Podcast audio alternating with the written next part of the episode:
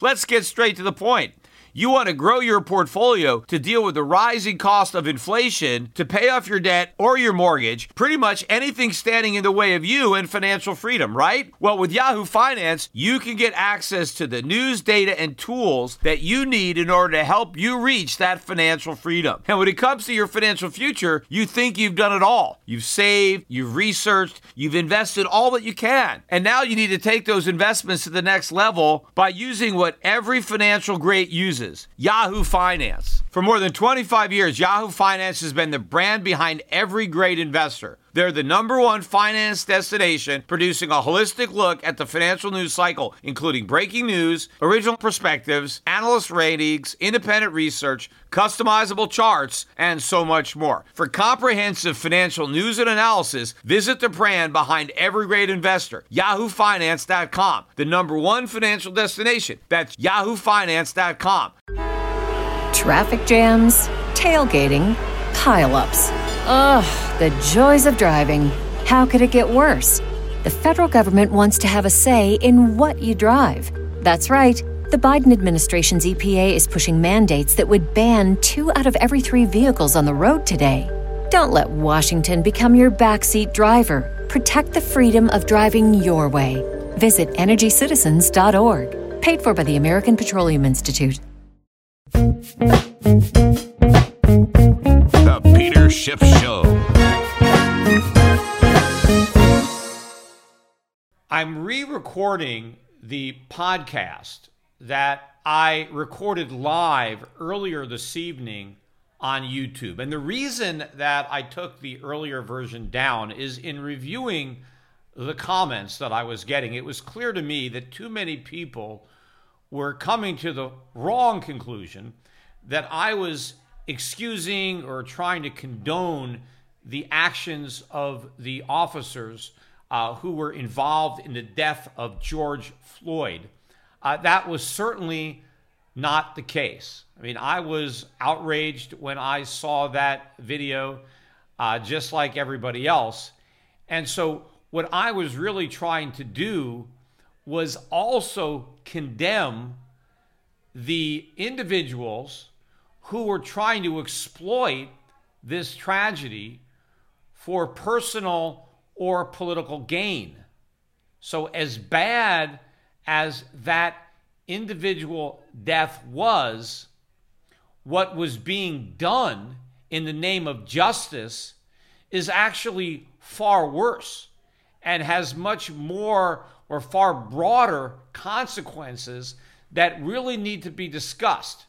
Not that I want to diminish what happened uh, to Mr. Floyd or you know diminish uh, the uh, the loss that his family is now grieving. That is not the point.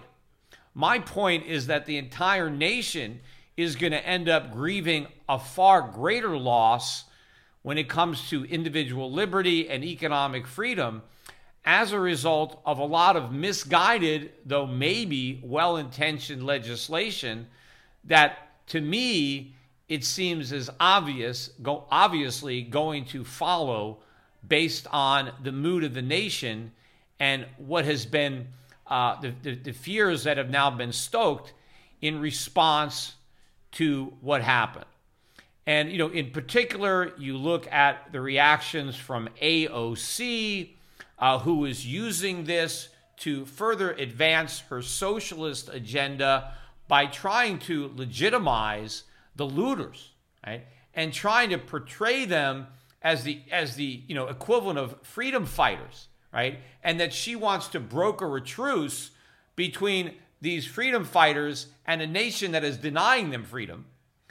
And what she wants in order to call off the violence, to call off the looting, is for this laundry list of socialist programs to be enacted, right? We need to provide the looters with government housing, government health care, government education, jobs, all sorts of things that she believes individuals are entitled to.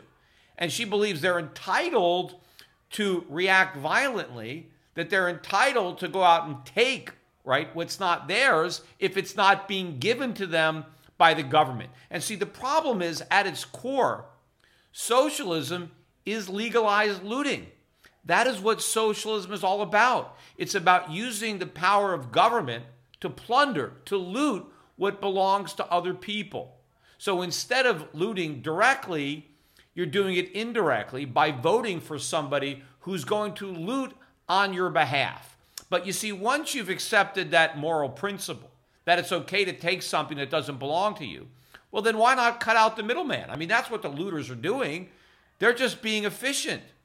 Instead of invoking a middleman to loot for them, they're just going straight to the source and doing it themselves. And, and, and what we are doing now is we are giving more credibility to that mindset.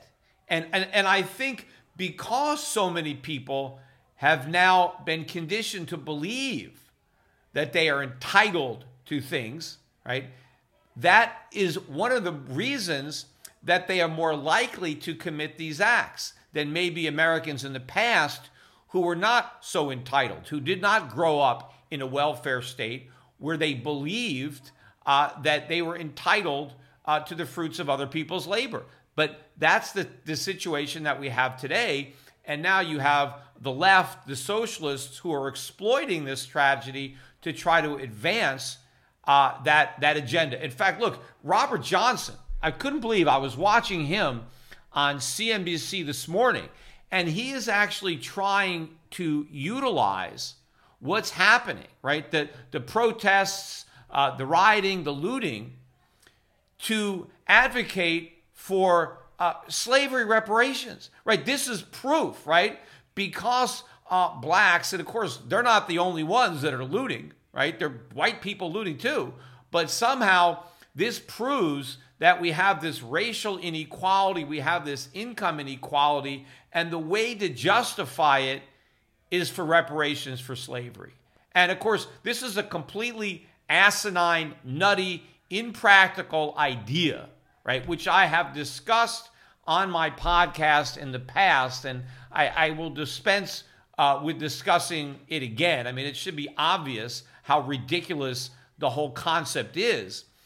But the fact that they are using this tragedy and the looting and the rioting that uh, it helps spawn in order to advance that, in order to create an argument that we need reparations, that the reason that we're having this looting and these riots is because we don't have the reparations for slavery. And what we need to do to make sure that this doesn't happen again is we need to actually have this type of program.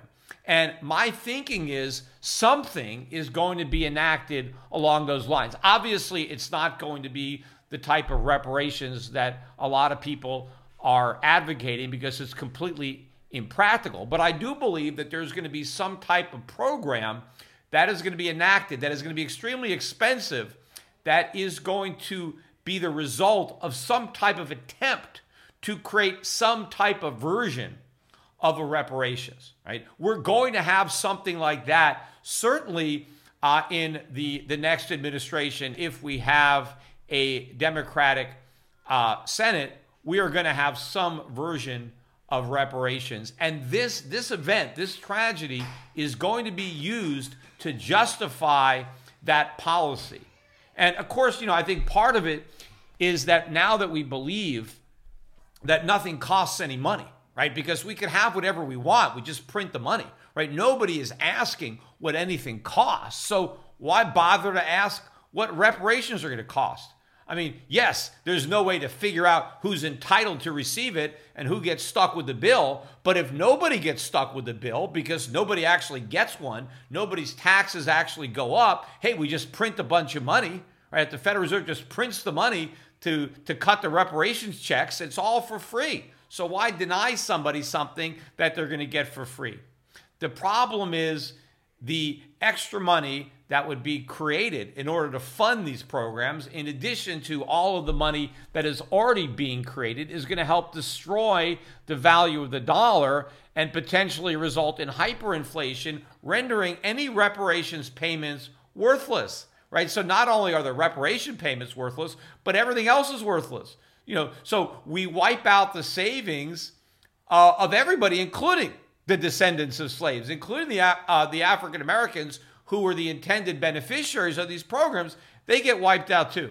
And in fact, all of these programs, whenever they want to point to this big disparity, and I'm not going to deny that there is a disparity uh, in wealth and there is wealth inequality. I agree that there's too much of it, right? I'm, I, I, I disagree that there should be none. Clearly, everybody's contribution to society is not going to be equal. In a free market economy, you basically get out what you put in, right? The more you contribute, right, the more your efforts result in more goods and more services created and available to more people, you are rewarded.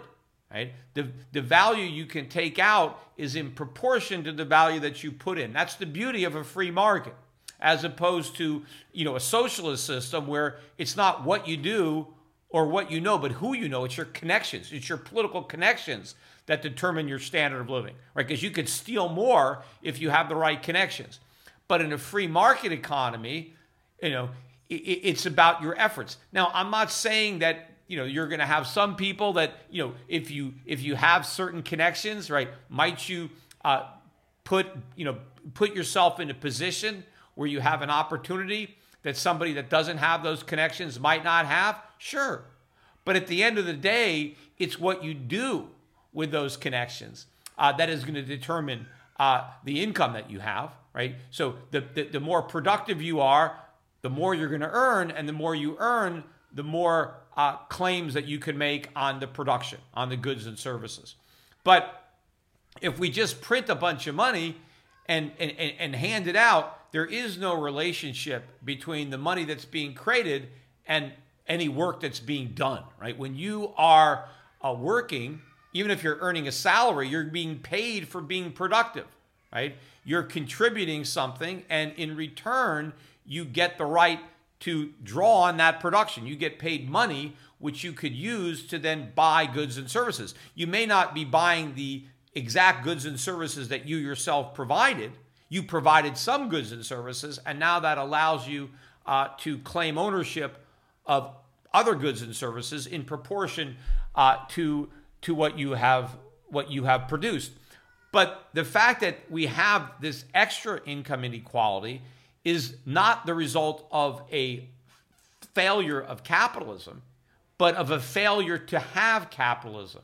The irony of it is, it's the very government programs, it's the regulations and the subsidies and the taxes that have been imposed over the years, over the generations, when you need mealtime inspiration, it's worth shopping Kroger, where you'll find over 30,000 mouthwatering choices that excite your inner foodie. And no matter what tasty choice you make, you'll enjoy our everyday low prices, plus extra ways to save, like digital coupons worth over $600 each week. You can also save up to $1 off per gallon at the pump with fuel points. More savings and more inspiring flavors make shopping Kroger worth it every time. Kroger, fresh for everyone. Fuel restrictions apply supposedly well-intentioned programs where they are designed to to help the very people that are impacted the most, that are hurt the most.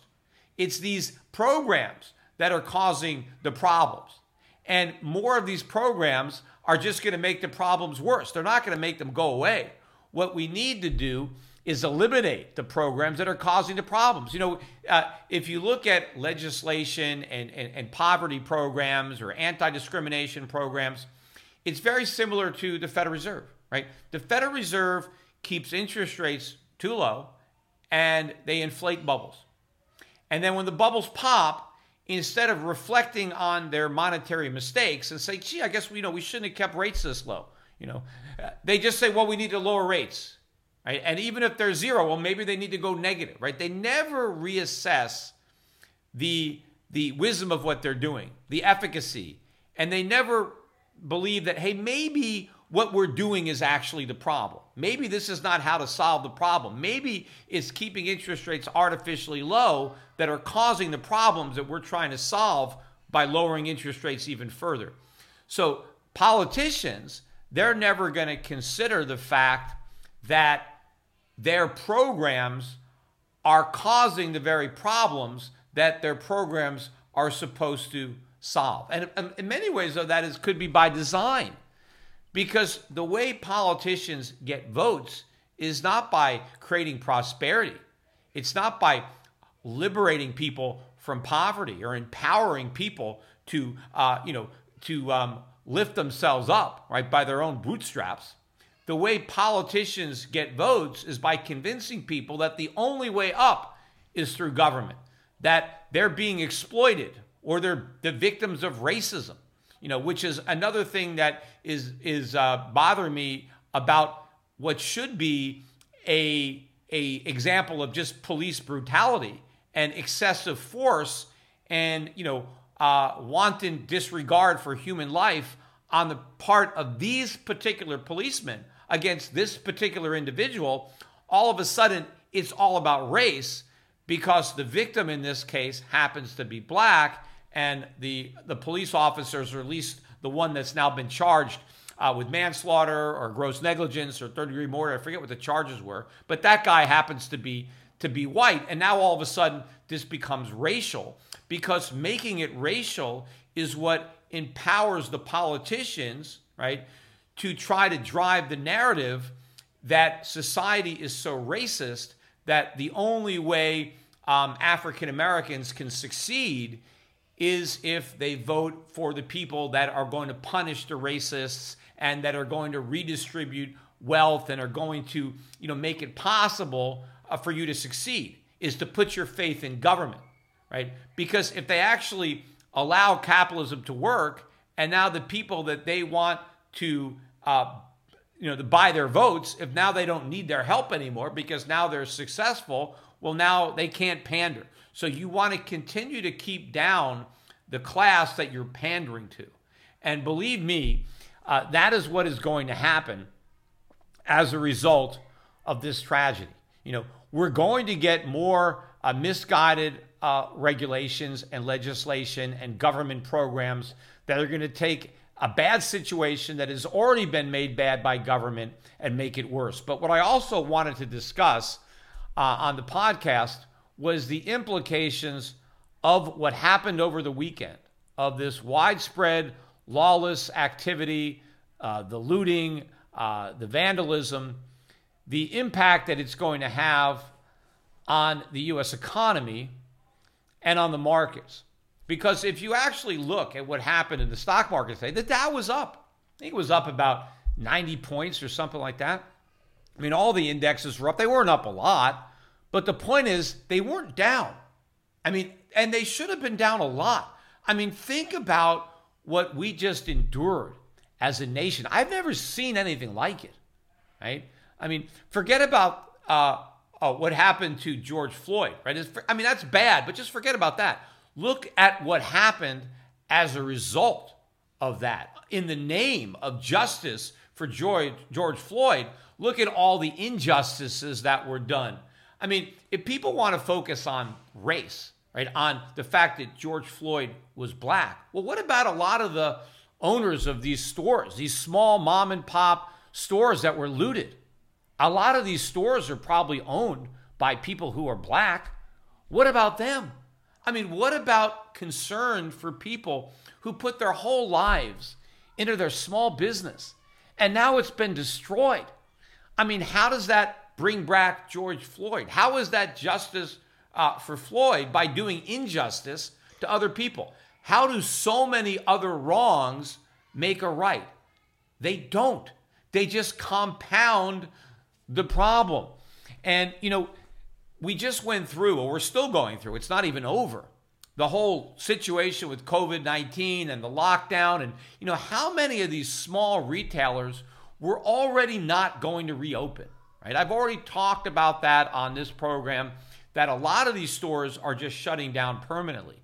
Well, now, as a result of all this looting, even more of these stores are never going to reopen. I mean, first of all, what are they going to reopen to? They don't have any merchandise. All the merchandise is gone, right? I mean, a lot of these companies now are saying that, hey, we're going to have a lot of these going out of business sales.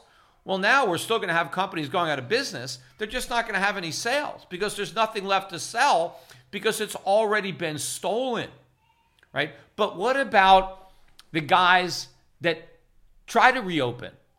What's going to happen to them? What about their insurance rates, right? I mean, first of all, maybe some of these small business owners didn't even have insurance, right? What are they going to do? How are they going to handle this loss if it's not insured? But for those who have insurance, what about when they have to buy another policy? What's going to happen to the rates that they're going to have to pay in the future to buy insurance? Because I think insurance companies now, particularly in these inner city neighborhoods, right, where most of the looting is taking place, right, that's where the insurance companies are going to have to raise rates the most. It's not because they're discriminating, they're just trying to make the premiums uh, in proportion to the risk. So if now you're trying to reopen your store in an area where there's been a lot of looting, and now where the insurance companies know, hey, you know, this might happen again. I mean, if it can happen once, it can happen again.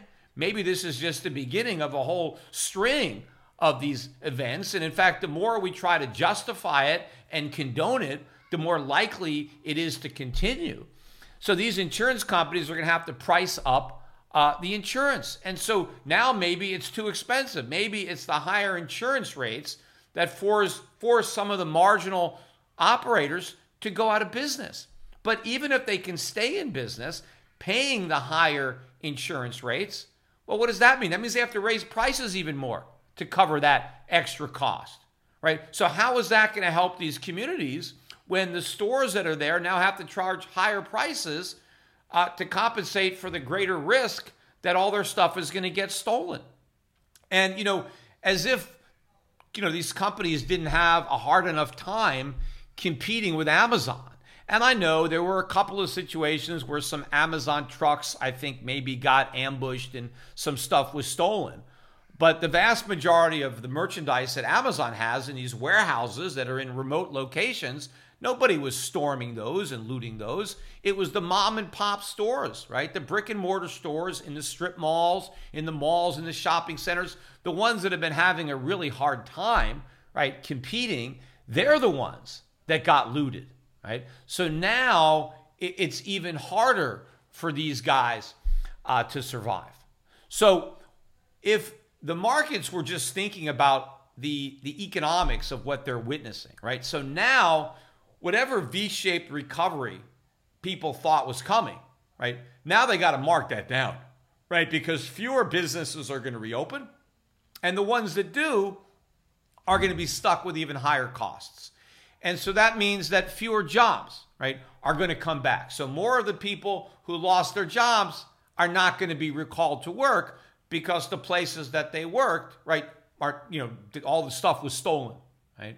Uh, and, and so there's going to be a weaker economic recovery as a result of what happened over the weekend. And for all we know, it's going to continue. We have no idea how much longer this is going to go on, whether it's come to an end or whether it's just going to continue, right? And and and whether, you know, there's just going to be a higher level overall of theft or shoplifting or vandalism that's going to go all the way, you know, through the election and maybe beyond. So the stock market should be interpreting this negatively. And of course, if fewer businesses are going to reopen and if fewer uh, unemployed people are going to go back to work, isn't that going to ultimately impact corporate earnings in general? Aren't corporate earnings going to be even weaker if the recession ends up being even deeper as a result of this? Of course, right? And again, what about the political ramifications? As I said, we are far more likely now to get big government spending programs that are going to be seen as, you know, necessary or a solution to the underlying problem that led to the looting and the rioting, right? This is going to allow uh, politicians to advocate for social programs and spending that they may not have been able to uh, advance but for this incident that they're exploiting, especially now, as I said, in an environment where nothing costs anything because everything is paid for uh, by the Federal Reserve. So we don't have to ask the question, hey, how are we going to afford this program or where is this money going to come from? Because the Fed is just going to create it into existence and so it doesn't cost anything. So, what are we going to have? We're going to have bigger deficits. We're going to have a weaker economy. We're going to have more unemployment. We're going to have higher consumer prices. There's going to be even worse stagflation than the stagflation that was coming anyway. And the stock market is up. So, what is that telling you? Again, that's telling you that investors don't care about the fundamentals of the economy or the market. I mean, sure, you can see pockets of that. I mean, we had a lot of strength in uh, the gun stocks, right? Companies that manufacture firearms, they were like the biggest gainers on the day, right? Because people are thinking, oh, people are going to want to buy guns to protect themselves from all this violence. But that should be a sign that this is bad, right? That the economy is going to be bad if people are so scared that they want to go out and buy guns. What is that telling you about the prospects for the economy when so many more people now feel that they need to arm themselves, right? This is not a good thing that the gun stocks are taking off, right? But what the investors are looking at, all they care about is the Fed. And in fact, maybe they've come to the conclusion that yes, what we just witnessed over the weekend is bad for the economy. It is bad for corporate earnings, which is why it's bullish for stocks because it will result in even more stimulus than we were otherwise going to get, right? As much money as the Fed is printing, they're now going to print even more, right? And now the odds that we actually have negative interest rates are even greater than they were before. So maybe what the market is celebrating is the fact that a worse economy is going to mean even more money printing by the Fed. And so, since the entire bull market is a function of monetary policy, anything that's bearish for the economy and bearish for earnings is bullish for the stock market because it's the bad news that is driving the Fed. And it's the Fed that's driving the stock market. But how much longer can the stock market rise when the only thing fueling the rise is bad news? Yes, I agree that the bad news is going to keep on coming and it's going to keep getting worse, but you cannot fuel the market on bad news. And eventually, the bad news of all this money printing is going to bleed into the overall economy. People are going to start to see the consequences of what the Fed has been doing. I mean, if you look at what happened in some other markets today, the dollar was down. I mean, it, it didn't get killed, but the dollar index was down about a half a percent. You had some currencies like the uh, Australian dollar was up 2% today. So we did see some weakness in, um, in, uh, in um, the dollar. Also saw some strength in the metals market. I mean, gold wasn't particularly strong. It was up about 8 or $9 today. But um, silver was up, I think, better than 40 cents again. In fact, the gold silver ratio is now at 95 to 1, which still seems, you know, like silver is very cheap at 95 to 1, and it is. And silver still is a great buy.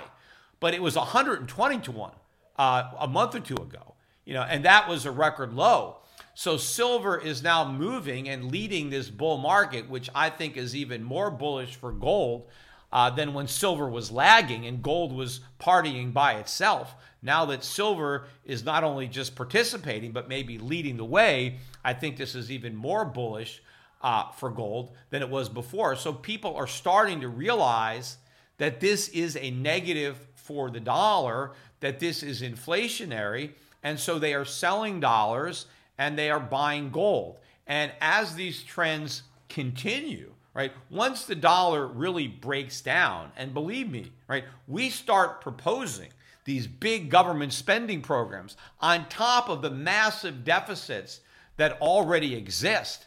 And whether or not they get proposed now, they're certainly going to happen uh, in the next administration. In fact, you can already see, if you look at the PredictIt site, uh, that the odds of Trump being reelected have come down a bit and the odds of Biden or Democrat winning have gone up, right? So clearly, what's happening now is working against the president. And that's one of the reasons, again, that they want to make this into a racial issue rather than a police brutality issue, is because they want to blame that on Donald Trump, right? As if the these actions are being driven by Trump, that somehow Trump's attitude is the reason that we now are a more racist society than we were before Trump was elected. And the result of this extra racism is uh, uh, blacks being killed uh, by racists. And so, if you don't want that to happen, well, we need to elect a Democrat. We need to elect Biden. So, that's part of the agenda that is being pushed. And, and, and so, as investors appreciate the power of that narrative and its ability to move that economic and political needle, right, that is just more fuel to the fire when it comes to uh, selling the dollar and, and, and buying gold. And so, I think that what we're seeing, again, simply accelerates what I've been saying. And the fact that we're seeing this type of looting, right? This type of violence now just shows you what's going to happen later. Because I've been talking on this podcast that I thought we were going to see looting, we were going to see civil unrest, not because of, of this, right? My thinking was it was going to be in reaction to a real economic crisis that is still coming. I mean, as bad as things are now, it's going to get a whole lot worse. And I think one of the reasons that you know this powder keg was so susceptible to a match is because of the economic conditions, because of the very very high unemployment that you know is a result of this recession, right? And I can only imagine how much worse it will be if people are still unemployed but they don't get these extended benefits. I mean, right now a lot of people who are unemployed are actually earning more money than when they were working. Well, what happens when that stops? What happens when these expended benefits run out? Or worse, what happens if the benefits themselves have no value or have very little value because we've had massive increases in prices? We've destroyed the value of our currency. That's what I thought was going to precipitate civil unrest and, and looting. What happens if prices are running out of control and the government decides that the solution is price controls, right? We have to have controls on prices. We have to ration goods and services because that's the only way to keep the prices from going up. We don't want the market uh, to allow prices to clear by going up and clearing the market. We want to prevent prices from rising by putting some government imposed limits. And so rather than higher prices, rationing the goods and services, you actually have rationing.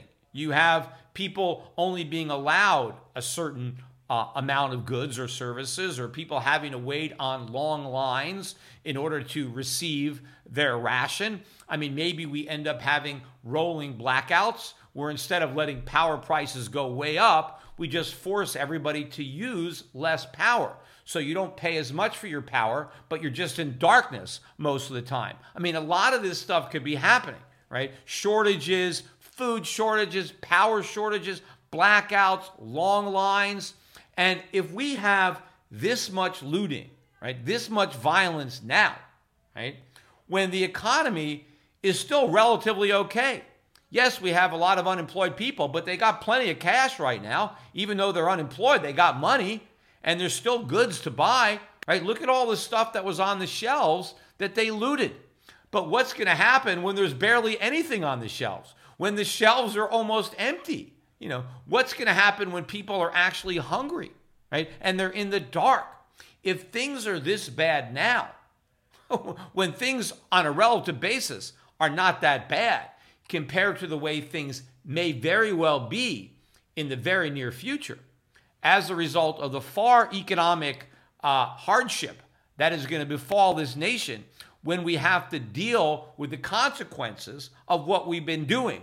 When all these monetary chickens come home to roost. And now we have to deal with the consequences that we've avoided. We've postponed the pain by exporting our inflation to the rest of the world.